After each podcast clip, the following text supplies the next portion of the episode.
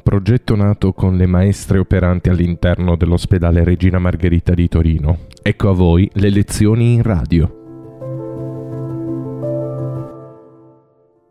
Buon pomeriggio ragazzi, sono la maestra Daniela Cocca, alias maestra Pirimpalla, la maestra che sempre balla. Siamo qui in compagnia di tre fantastici alunni. Abbiamo qui Roberto, abbiamo Emma e Elisa. Io vi ho proposto di parlare insieme, di fare una chiacchierata su quello che è la Costituzione italiana. Mm?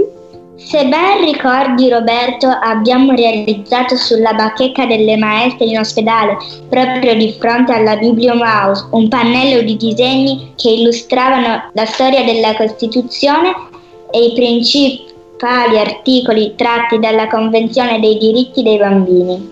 Sì, mi ricordo. Io mi ero occupato di rappresentare ed illustrare l'articolo 3, che così dice tutti i cittadini hanno pari dignità sociale e sono uguali davanti alla legge, senza distinzioni di sesso, razza, lingua, religione, opinioni politiche, condizioni personali e sociali. È compito della Repubblica rimuovere gli ostacoli di ordine economico e sociale che limitano di fatto la libertà e l'uguaglianza dei cittadini impediscono in pieno sviluppo della persona umana e l'effettiva partecipazione di tutti i lavoratori nell'organizzazione politica, economica e sociale del Paese.